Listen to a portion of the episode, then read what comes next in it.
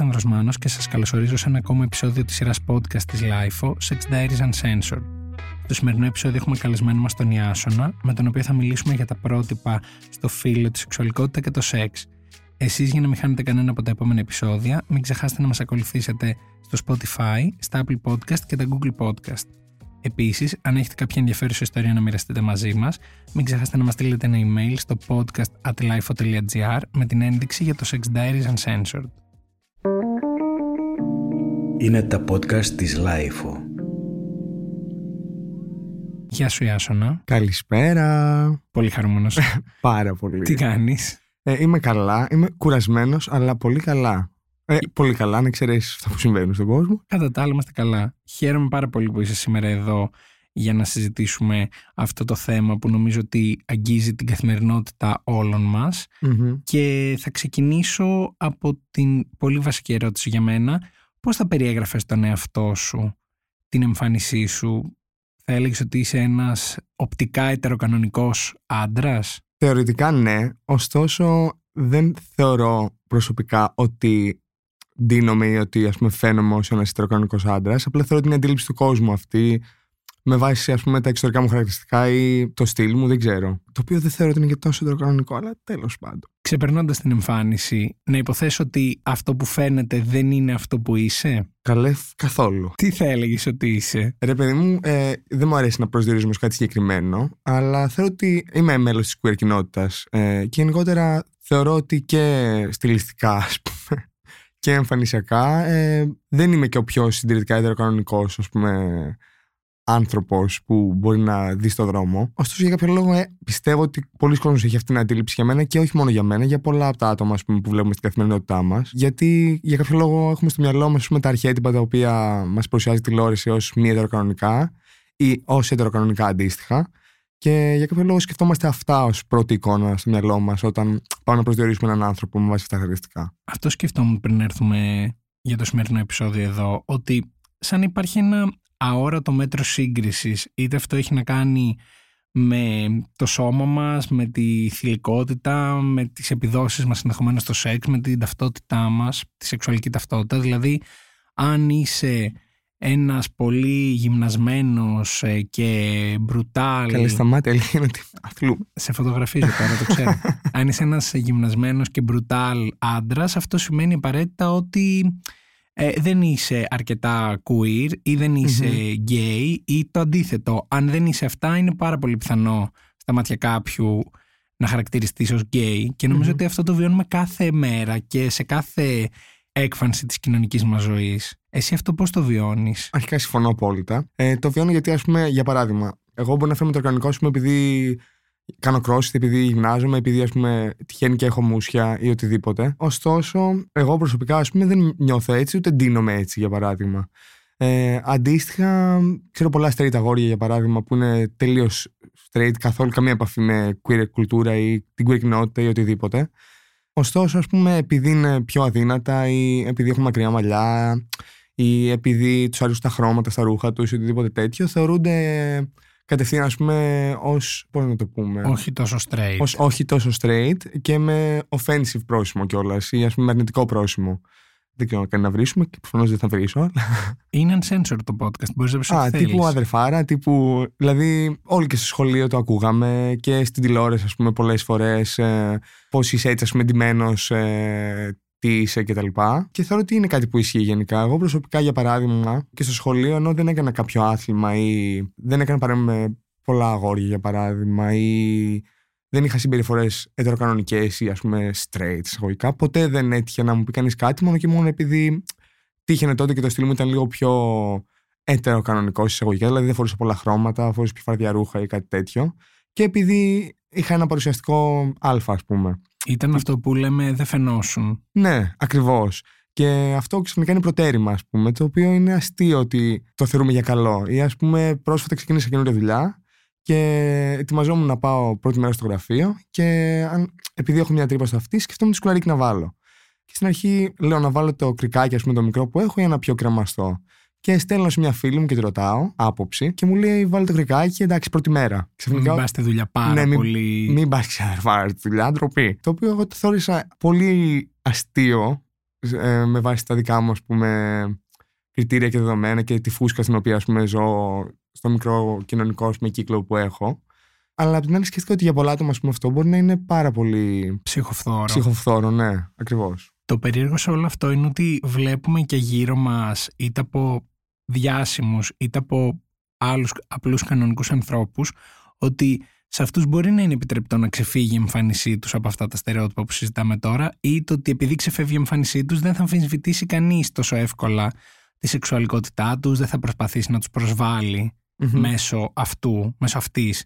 Το οποίο μου κάνει πάντα εντύπωση γιατί αναρωτιέμαι εγώ ας πούμε θα ντυνόμουν τόσο εύκολα όπως ο Χάρι Στάιλς ή θα είχα την ελευθερία από το κοινωνικό σύνολο να φορέσω πραγματικά ό,τι μου ήρθει να βάψω τα νύχια μου, να βάψω τα μάτια μου, το πρόσωπό μου και να κυκλοφορήσω χωρίς να ακούσω ένα σχόλιο που κάποιος άλλος δεν το ακούει. Ε, γενικά με το media representation και όλο αυτό είναι πολύ περίεργο αυτό που συμβαίνει γιατί ναι μεν έχει προχωρήσει ας πούμε η κατάσταση όπως λέμε ε, και, και τα πρότυπα που βλέπουμε στη τηλεόραση είναι πολύ πιο ελεύθερα από άποψη ας πούμε αυτών των, ε, του στίγματος και των ε, standards ε, και των double standards. Ε, οπότε βλέπουμε ας πούμε γκέι χαρακτήρες στην τηλεόραση οι οποίοι δεν είναι το κλασικό μόνος του, ας πούμε ένας άντρας γκέι μόνος του, ο οποίος είναι απλά comic relief για μια σειρά.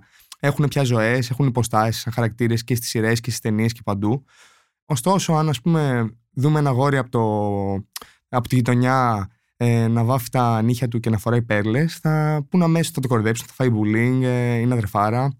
Όταν το κάνει όμως ο Χάρι Στάιλς, που κατά τα άλλα είναι full ετεροκανονικός και πανέμορφος και φοράει τις πέρλες, λένε άντρες, γυναίκες, ανεξαρτήτως σεξουαλικού προσανατολισμού ή σεξουαλικότητας ή οτιδήποτε, πόσο ωραίος είναι και πόσο μπράβο που γίνεται αυτός μες στα media και το επικροτούν ή ας πούμε βγαίνουν οι μάνες και κερδίζουν το Eurovision και ξαφνικά είναι όλες ε, οι κοπέλες και όλα τα αγόρια πολύ ok με αυτό και στην πραγματική ζωή τίποτα από αυτά δεν ισχύει ξαφνικά. Είσαι OK να το βλέπεις, αλλά αν το αγόρι σου έβαφε τα μάτια του, ναι. φορούσε ναι. παντελόνι καμπάνα και μπότες. Ναι, ναι, ναι. Δηλαδή, ας πούμε, αν ξυπνήσει το αγόρι σου το πρωί και έβαφε τον ήχη μαζί, θα λέγε ε, Αγάπη μου, τι κάνεις; Το οποίο εγώ το θεωρώ. Ε, δεν θα πω υποκριτικό, δηλαδή μην είμαστε και τόσο αυστηροί. Αυστηρή. Το θεωρώ, ας πούμε, ενδιαφέρον και δεν ξέρω κατά πόσο, ας πούμε, είναι, είναι καλό αυτό που έχει συμβεί ναι, με την αποδοχή αυτών των εικόνων ε, στην σφαίρα πούμε, του entertainment. Ε, ωστόσο δεν ξέρω κατά πόσο και πόσο καιρό θα κάνει για να περάσει ας πούμε, στο πραγματικό, στην πραγματική κοινωνική σφαίρα και να είμαστε όντως ok με ένα γόρι να βάφει τα νύχια του, ε, με ένα κορίτσι να κόβει τα μαλλιά του κοντά ή να κάνει ό,τι θέλει, εν πάση περιπτώσει, με την εμφάνισή του, χωρίς να δίνει. και όχι μόνο με την εμφάνισή του και με τη συμπεριφορά του, χωρίς να δίνει σημασία στο τι θα σκεφτούν ας πούμε, τα παιδιά γύρω του. Το οποίο βέβαια έχω να προσθέσω εδώ ότι θεωρώ ότι σιγά σιγά βλέπουμε την αλλαγή και σε αυτό στην πραγματική ζωή. Δηλαδή βλέπω ότι έχει effect. Γιατί ακούω ιστορίες μου παιδάκια που είναι στο σχολείο ακόμα, δυστυχώς από παιδιά φίλων ή παιδιά φίλων φίλων, ότι ας πούμε έρχεται ένα παιδί με βαμμένα νύχη και μπορεί ο καθηγητής να του πει ένα γόρι για παράδειγμα με βαμμένα νύχη, μπορεί ο καθηγητής να του πει τι είναι αυτό και θα το υπερασπιστούν όλα τα υπόλοιπα παιδάκια. Δηλαδή έχω ακούσει incidents παρόμοια τέτοια σε σχολεία. Το οποίο θέλω είναι ένα πολύ θετικό δείγμα, ε, γιατί όντως εφόσον υπάρχει στην ε, σφαίρα του entertainment, περνάει και στα μυαλά πούμε, παιδιών ή οτιδήποτε. Θέλει δρόμο, θεωρώ. Θέλει, θέλει λίγο ακόμα χρόνο για να έχει πραγματικό effect. Το ιδανικό βέβαια για μένα θα ήταν όλα αυτά που θα περνούσαν στην κανονική δικιά μας ζωή να μην σημαίνουν απαραίτητα και κάτι. Δηλαδή το ότι ένα αγόρι βάφει τα νύχια του πέρα από δικαίωμά του δεν σημαίνει απαραίτητα ότι έχει ένα συγκεκριμένο ε, ρόλο στο σεξ αν μιλάμε για γκέι αγόρι. Δεν σημαίνει ότι είναι γκέι δεν σημαίνει ότι δεν ε, τον ελκύουν κοπέλες ή οτιδήποτε ή μπορεί να τον ελκύουν και κοπέλες και αγόρια και οποιοδήποτε άτομο και έξω. Και ήθελα να σε ρωτήσω με αφορμή όλα αυτά που συζητάμε. Εσύ τι είναι αυτό που φοράς, κάνεις, σου αρέσει που είναι εκτός αυτών των πολύ στενών στάνταρ της mm-hmm. αντρικής εμφάνισης. Κοίτα, εμένα ας πούμε δεν θεωρώ ότι είναι κάτι εκτός τάρ, γιατί δεν το σκέφτομαι καν. Δηλαδή, μπορεί να φορέσω πέρλες για παράδειγμα, επειδή απλά μου αρέσουν πέρλες, δεν θα σκεφτώ.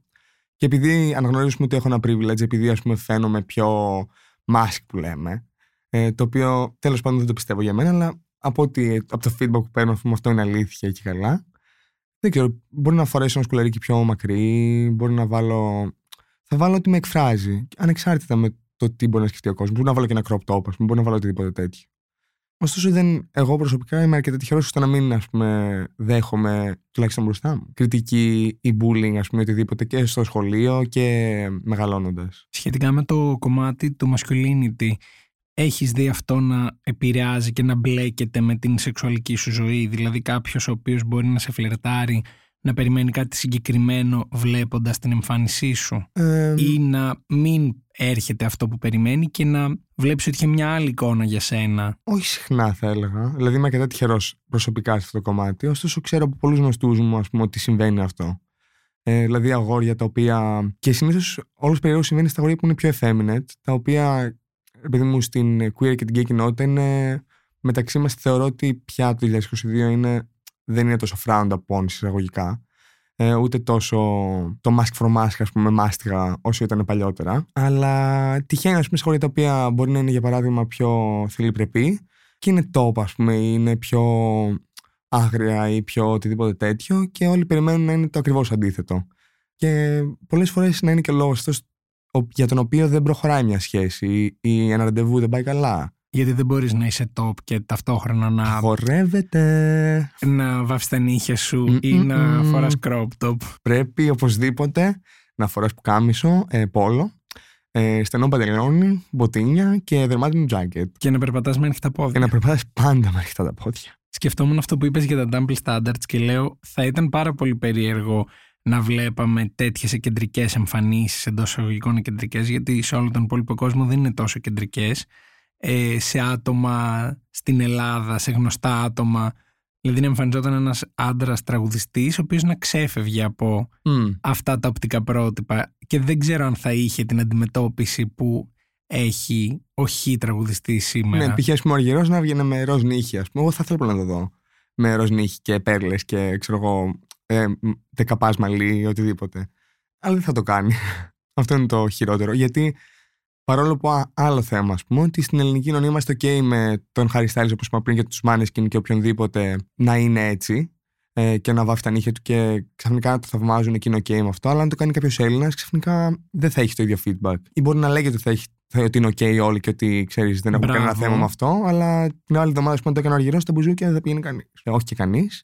Ε, γιατί θα πήγαιναν queer άτομα να υποστηρίξουν, θεωρώ. Βέβαια, εμένα δεν μου κάνει και τόσο εντύπωση αυτό γιατί βλέπεις ακόμα και πιο απλά πράγματα όπως το σώμα, πόσο διαφορετικά αντιμετωπίζεται για έναν άντρα είτε για, ή για μια γυναίκα ή για οποιαδήποτε σεξουαλικότητα. Δηλαδή, ε, το αντρικό στήθος είναι κάτι που μπορεί να παίζει 24-7 παντού γύρω μας, αλλά το γυναικό στήθος είναι ε, εξ αρχής κάτι σεξουαλικό, πονηρό, εμ, πορνό, δεύτερο, χιδαίο, Ου. whatever. Δηλαδή, αν, έχω, αν βγω εγώ χωρίς μπλούζα, δεν θα αντιδράσει κάποιος. Μμμ. Αν βγει μια κοπέλα χωρίς μπλούζα, νομίζω δεν θα καταφέρει να περάσει ούτε ένα δρόμο Ναι, ναι, ναι. χωρίς να δεχτεί κάθε είδους σχόλιο και όχι μόνο. Ναι, ναι, ναι. Και γενικά με τις θηλυκότητες έχουμε ένα θέμα στην Ελλάδα. Ε, οτιδήποτε είναι θηλυκό. Γενικά η πατριαρχία θεωρώ ότι έχει κάνει πολύ κακό στην ελληνική κοινωνία. Που ξεκινάει κατά βάση από το γεγονός ότι η βασική μονάδα της κοινωνίας μας είναι η οικογένεια. Και έχουμε συνηθίσει, ας πούμε, τον πατριάρχη, μπαμπά. Παρόλο που στα περισσότερα σπίτια μπορεί να μην ισχύει αυτό. Ε, και έχουμε κάπως κηρύξει ανεπίσημα ένα πόλεμο στις θηλυκότητες. Ε, και παγκοσμίως βέβαια, όχι μόνο στην ελληνική κοινωνία. Ε, που ας πούμε η θηλυκή ρόγα δεν πρέπει να φαίνεται. Ε, που η γυναίκα ας πούμε, δεν πρέπει να φοράει κάτι κοντό γιατί θα προκαλέσει και αν πάθει κάτι ξαφνικά θα φταίει αυτή. Ε, είναι αυτό που λέμε ας πούμε, και που ακούγεται πολύ τώρα τελευταία και χαίρομαι που ακούγεται ότι ε, προσπαθούμε να μάθουμε στις γυναίκες πώς να προστατευτούν από το οτιδήποτε, από τους άντρες αντί να μάθουμε στους άντρες πώς να μην επιτίθονται στις γυναίκες ή πώς να μην, ε, πώς να σου το πω, αυτό που λένε ότι το, τα ήθελε κάθε αυτό που φορούσε Αντί να πούμε στο γόρι ότι κοίταξε να δεις, δεν έχει σημασία τι φοράει η κοπέλα, δεν το κάνεις αυτό τέλος. Ή να του πούμε ότι δεν γίνεται το δικό του σώμα να μην είναι προκλητικό με Ακριβώς. κάποιο τρόπο, αλλά μιας κοπέλας να είναι προκλητικό με πολλούς τρόπους. Δηλαδή, κάπου όπα στην τελική. Όλα αυτά στο μυαλό μου οδηγούν στο γενικότερο censorship που υπάρχει γύρω μας σχετικά με το σεξ. Είτε αυτό έχει να κάνει με την εικόνα, είτε έχει να κάνει με ό,τι άλλο μπορεί να είναι το σεξ για έναν άνθρωπο. Και βλέπω πολύ έντονα και στα social αυτή τη συμπεριφορά. Δηλαδή, Μμμ. αν ανεβάσεις μια φωτογραφία που δεν είσαι απόλυτα αντιμένος, αυτόματα αυτό κάτι πρέπει να σημαίνει. Και στο λέω γιατί έχω δει δικές σου φωτογραφίες που ανεβάζεις κομμάτια του σώματός σου, μέρη του σώματός σου ή χωρίς αρκετά ρούχα και αναρωτιέμαι αν έχεις Όπα, θα πει αντιμετωπίσει. αρκετά ρούχα. Αυτό Κατά- ακριβώς. Και αναρωτιέμαι αν έχεις αντιμετωπίσει κάποια περίεργη συμπεριφορά, αντίδραση για κάτι που ανέβασες ή αν το βιώνεις μέσα σου αυτό πριν καν ανεβάσεις κάτι. Μμμ. Ε, η αλήθεια είναι ότι πιάνω τον εαυτό μου πολλές φορές. Προσπαθώ ας πούμε, να μην το κάνω. Αλλά πιάνω τον εαυτό μου να περιορίζομαι από αυτήν την άποψη. Και ανα... πολλές φορές αναγκάζομαι γιατί, ας πούμε, μπορεί να θέλω να ανεβάσω μια φωτογραφία που είμαι με το μαγιό μου ή μπορεί χωρίς το μαγιό μου. Ε, ή οτιδήποτε. Η οποία είναι μια φωτογραφία που μου αρέσει. Δεν είναι ανάγκη να είναι σεξουαλική ή οτιδήποτε τέτοιο. Απλά φαίνεται, ας πούμε, το σώμα μου. Και πιάνω τον εαυτό μου να σκέφτεται ότι α, και αν με βρει κάποιος από τη δουλειά, ας πούμε, ή πελάτης ή οτιδήποτε πιο επαγγελματικό ή ας πούμε ο θείος μου ο Γιώργος από δεν ξέρω και εγώ πού και μην το ανεβάσεις γιατί, γιατί, γιατί. Το οποίο προσπαθώ να μην το κάνω και να μην βάζω στον εαυτό μου ας πούμε, αυτά τα stop ε, γιατί δεν θεωρώ ότι θα αλλάξουν αλλιώς τα πράγματα αν εμείς ήδη δεν ξεκινήσουμε απλά να μην δίνουμε σημασία σε αυτά τα στερεότυπα. Αλλά και πάλι το κάνω ας πούμε. Δηλαδή δεν θα ανεβάσω τη φωτογραφία που θέλω θα ανεβάσω την πιο ας πούμε acceptable φωτογραφία με τα περισσότερα ρούχα για παράδειγμα Ποιο είναι ένα παράδειγμα μιας φωτογραφίας που ήθελες να ανεβάσεις και δεν το έκανες; Είχαμε κάνει μια φωτογράφηση, ας πούμε, με έναν φίλο μου και ε, σκηνοθέτη φωτογράφο, ε, τον Βασίλη, η οποία δεν ήταν και τίποτα τραγικό. Φορούσε με αυτές τις φόρμες του Παλαιστή, αν έχεις δει. Μια τέτοια φόρμα και κάτι για ροζ γυαλιά, ας πούμε. Και μέσα από όλες τις λήψεις, που είχαμε πάρα πολλές λήψεις, ε, ανέβασαμε τρει-τέσσερι φωτογραφίες από όλες αυτές. Και εγώ ανέβασα από αυτές τη μία, στην οποία δεν φαίνονταν τα ροζ γυαλιά και την έκοψε κιόλας για να μην φαίνεται και όλο το τι φοράω. Ε, ότι να φαίνεται, ας πούμε, μόνο το στέρνο μου, για παράδειγμα ε, επειδή θεώρησα για κάποιο λόγο ότι αυτό είναι λιγότερο offensive. Γιατί ξαφνικά μας έχουν κάνει να πιστεύουμε ότι το σώμα το ανθρώπινο ε, ή η σεξουαλικότητα ή οτιδήποτε άλλο, όταν φαίνεται, είναι offensive. Το οποίο θεωρώ ότι είναι κάτι που πρέπει σιγά σιγά να το κάνουμε let go, ρε παιδί μου. Να σταματήσει ο κόσμος να το σκέφτεται. Αν η φωτογραφία δεν είχε crop, θα κατέβαινε από το Instagram. Πολύ πιθανό και συμβαίνει σε πάρα πολλούς γνωστούς μου αυτό. Και ακόμα και από stories, ας πούμε, να ανεβάζουν κάτι τελείως εισαγωγικά αθώο, ακόμα και με τα στάνταρ του Instagram ή ε, Κάτι τα μη στάνταρ της κοινωνίας. γυμνό. Ναι, ακριβώς. Δηλαδή με ένα ισόρροχο οτιδήποτε και ξαφνικά να κατεβαίνουν τα post. Ε, το οποίο το θεωρώ τουλάχιστον αστείο ε, να συμβαίνει το 2022. Ενώ ταυτόχρονα κάνουμε όλα αυτά που έχουμε πει. Ότι λέμε μπράβο ας πούμε, στο Harry Styles, λέμε μπράβο τι να πω, ας πούμε, στην Doja που δείχνει το σώμα της, λέμε μπράβο στη Lizzo που είναι body positive και ταυτόχρονα κάνουμε fat shaming. Δηλαδή, κάπως θεωρώ ότι είμαστε στη μέση για να το λύσουμε, αλλά δεν το έχουμε βρει ακόμα. Δεν μου κάνει βέβαια ακριβώς εντύπωση όλο αυτό που λες, γιατί φαντάζομαι και τι σχόλια μπορεί να έπαιρνε κάποιος που θα ανέβαζε αυτή τη φωτογραφία που δεν ανέβασες εσύ. Ναι, ναι, ναι, full, εντελώς. Δηλαδή από το πιο απλό ότι τι, φαίν- τι βλέπω εδώ, ότι διαγράφεται κάτι. Ναι, ή, ναι, ναι. Ε, σχόλια τύπου επειδή ανέβασα αυτή τη φωτογραφία, αυτόματα σημαίνει ότι μου δίνει το δικαίωμα να σου την πέσω και να σου κάνω κάτι, ένα πέσιμο που δεν θα σου έκανε από άλλες συνθήκες. Όπως αυτό που λέμε τα κορίτσια, ότι φοράει το κοντό, αλλά άρα θέλει να της κάνω κάτι. Ε, όχι. δηλαδή, και θεωρώ βέβαια ότι αυτό είναι, για αυ- είναι ένα από τα, προβλ- από τα προβλήματα ας πούμε, που προκαλούν όλη αυτή την κατάσταση για την οποία συζητάμε. Θεωρώ ότι είναι και τα ίδια τα μέσα τα οποία χρησιμοποιούμε. Ε, γιατί ο- είναι κάτι καινούριο τα μέσα και τα social media και όλα αυτά στη ζωή μας. Όσο και αν τα έχουμε συνηθίσει, είναι ούτε 10 χρόνια ας πούμε, που χρησιμοποιούμε όλοι Facebook, Instagram. Ε, και όλη αυτή η ανωνυμία κάπως ακόμα μαθαίνουμε ότι είναι ρε παιδί μου επέκταση της κοινωνίας και ότι δεν μας δίνει την ελευθερία η ανωνυμία ή η οθόνη ή η απόσταση να κάνουμε ό,τι θέλουμε και να λέμε ό,τι θέλουμε στους ανθρώπους. Δηλαδή, ακόμα μαθαίνουμε, θεωρώ, τους κοινωνικούς κανόνες του Instagram και των social media και του τα Facebook. όρια. Τα όρια, ναι. Τα οποία δυστυχώς δεν είναι αυτονόητα. Απ' την άλλη, θεωρώ ότι είναι κάτι το οποίο μπορούμε να μάθουμε και να βελτιωθούμε όλοι σε αυτό. Το αστείο είναι βέβαια ότι αυτό που θα σου έστελνε κάποιος προσωπικά με αφορμή αυτή τη φωτογραφία δεν θα στο έλεγε ούτε πρόσωπο με πρόσωπο, ούτε θα τα έγραφε δημόσια. Και συμβαίνει συνέχεια, νομίζω σε όλους μας έχει συμβεί. Ε, να μιλήσουμε για αυτές τις φωτογραφίες που όλοι λαμβάνουν ή στέλνουν. Θα προσθέσω εδώ. Ποιες φωτογραφίες, Αυτές τις. τα pay, τις dick pics. τις dick pics, ναι, ναι, ναι. ναι οι οποίες ειδικά κοπέλες, ας πούμε, εμένα όλες μου φίλες λαμβάνουν ε, τουλάχιστον ας πούμε, 10 το μήνα από άσχετα άτομα τα οποία δεν έχουν ξαναμιλήσει. Ε, τα οποία όμως στον δρόμο ή σε έναν μπάρι ή οτιδήποτε θα τους λέγουν γεια. Ε, ούτε θα τις κοιτούσαν καν. Ε, από ντροπή, από οτιδήποτε. Αλλά ξαφνικά επειδή μπαίνει στη μέση το κινητό, είναι OK να τη στείλεις το πουλήσω, ας πούμε. Απ' την άλλη, βέβαια, είναι και το δίπολο αυτό που ζητούσαμε ότι γιατί να μην είναι OK, εισαγωγικά; Εντάξει, δεν είναι και στη συγκεκριμένη περίπτωση γιατί δεν έχει συνενέσει ο άλλος στο Ακριβώς. ότι θέλει να δει το πουλί σου. Εκεί μπαίνει το θέμα της συνένεσης. Που θεωρώ ότι αυτό είναι που πρέπει κάπως, δεν ξέρω με ποιον τρόπο, να κάνουμε relearn στα social media και γενικά στον κόσμο του ίντερνετ. Και θεωρώ ότι θα είναι πολύ ενδιαφέρον με το Metaverse, ας πούμε, που θα έρθει τώρα και θα κάνει ακόμη πιο έντονο αυτό το φαινόμενο της παράλληλης κοινωνίας της ηλεκτρονικής. Ε, πώς θα μεταφραστεί και εκεί πέρα, δηλαδή πώς η ηλεκτρονική κοινωνία θα είναι διαφορετική ή ίδια με την κανονική. Εσύ έχεις λάβει dick pic που δεν είχε την απαραίτητη συνέντευξη πριν; dick pic. Έχω λάβει, ναι. Αλλά εντάξει, νομίζω ότι ε, στην γκέι κοινότητα, για παράδειγμα, λόγω, τι να πω, ας πούμε, λόγω της πιο ελεύθερης σκέψης να πω, που επικρατεί δεν είναι τόσο κατακριτό μεταξύ μας, γιατί είναι κάτι που τα αγόρια, ας πούμε, είναι ούνοι. Είμαστε ούνοι, τι να κάνουμε. Δηλαδή, κάπως. Ε, όχι ούνοι, είμαστε πιο σεξουαλικά απελευθερωμένοι. Άλλο double standard, double standard αυτό ότι ε, μεταξύ δύο γκέι αντρών είναι πιο ok Mm. να φύγει μια dick pic εκεί που δεν το περιμένεις. Ναι, ναι, ναι. Αλλά μεταξύ άντρα και γυναίκας Γενικά, Δεν ναι, είναι. ναι, ναι, ναι. Ε, θεωρώ βέβαια ότι αυτό έχει είναι να λιγότερο κάνει. επιλήψιμο τέλος πάντων. Ακριβώς. Και θεωρώ ότι έχει να κάνει ναι, μεν και με το φίλο, γιατί ε, όπως είπαμε και πριν, ας πούμε, λόγω πατριαρχίας και λόγω αυτού του πολέμου εισαγωγικά προς τις θηλυκότητες, ε, οι άντρες μπορούν να κάνουν ό,τι θέλουν μεταξύ τους. Ε, όσα λένε οι άντρες μεταξύ. Μ' αρέσουν πάρα πολύ αυτές οι παρενθέσεις που κάνεις. Πάρει μικρή αυτή η παρένθεση.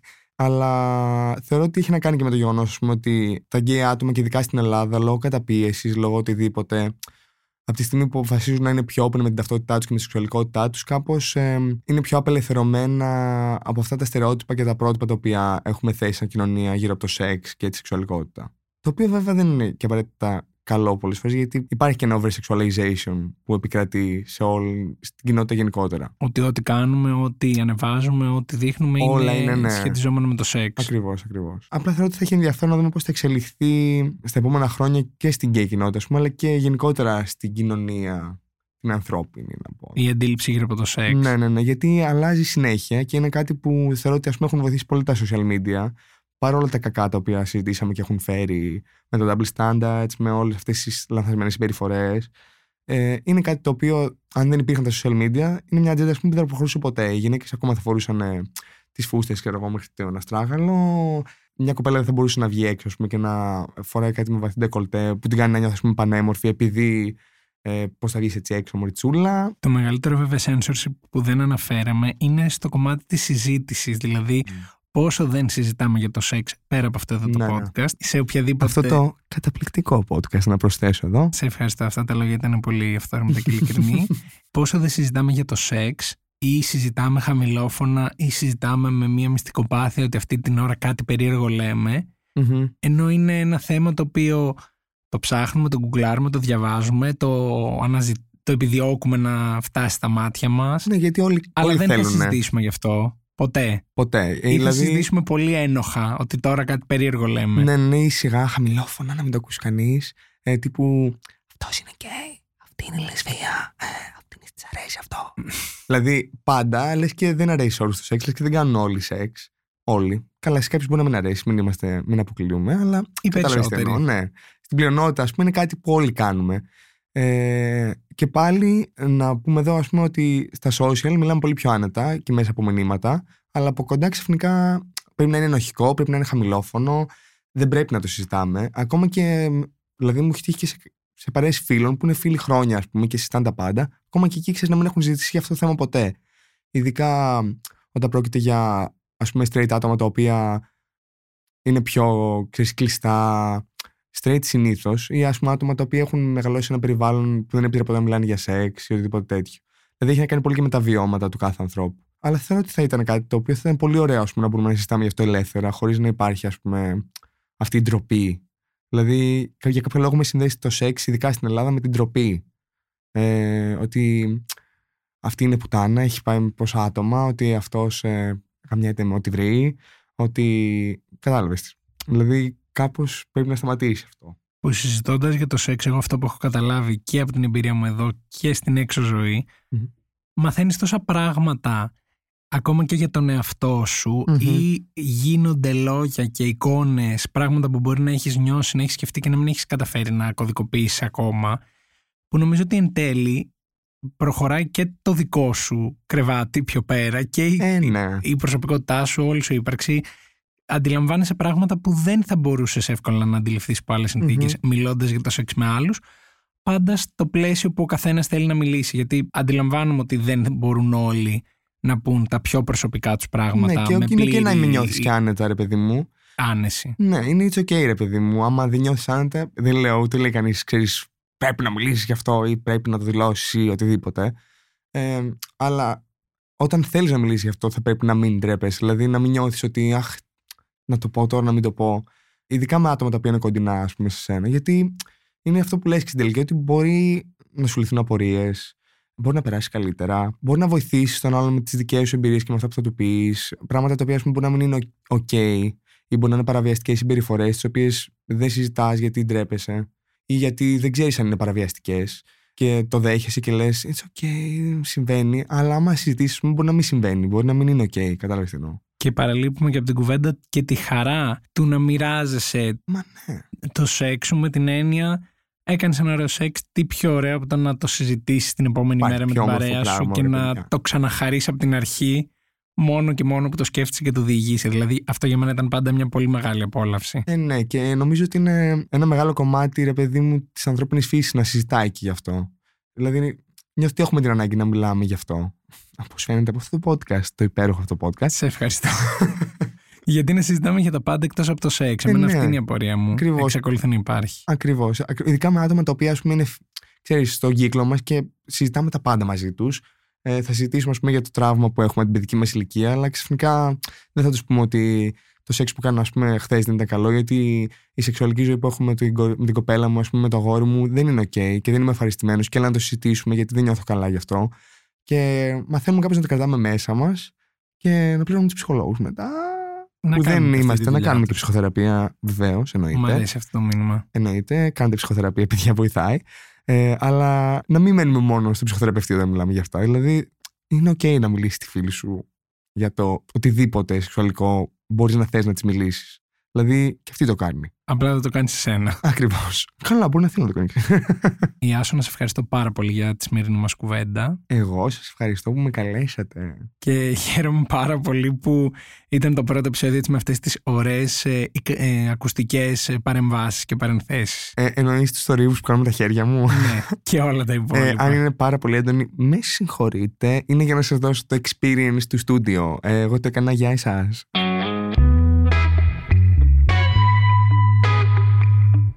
Ήμουν ο Αλεξάνδρος Μάνος και αυτό ήταν ένα ακόμα επεισόδιο της σειράς podcast της LIFO, Sex Diaries Uncensored. Στο σημερινό επεισόδιο είχαμε καλεσμένο μας τον Ιάσονα, με τον οποίο μιλήσαμε για τα πρότυπα που αφορούν το σεξ, τη σεξουαλικότητα και τα φύλλα. Εσείς για να μην χάνετε κανένα από τα επόμενα επεισόδια μπορείτε να μας ακολουθήσετε στο Spotify, στα Apple Podcast και τα Google Podcast και επίσης περιμένουμε τα mail σας στο podcast.lifo.gr με την ένδειξη για το Sex Diaries Uncensored αν έχετε κάποια ενδιαφέρουσα ιστορία που θα θέλατε να μοιραστείτε μαζί μας.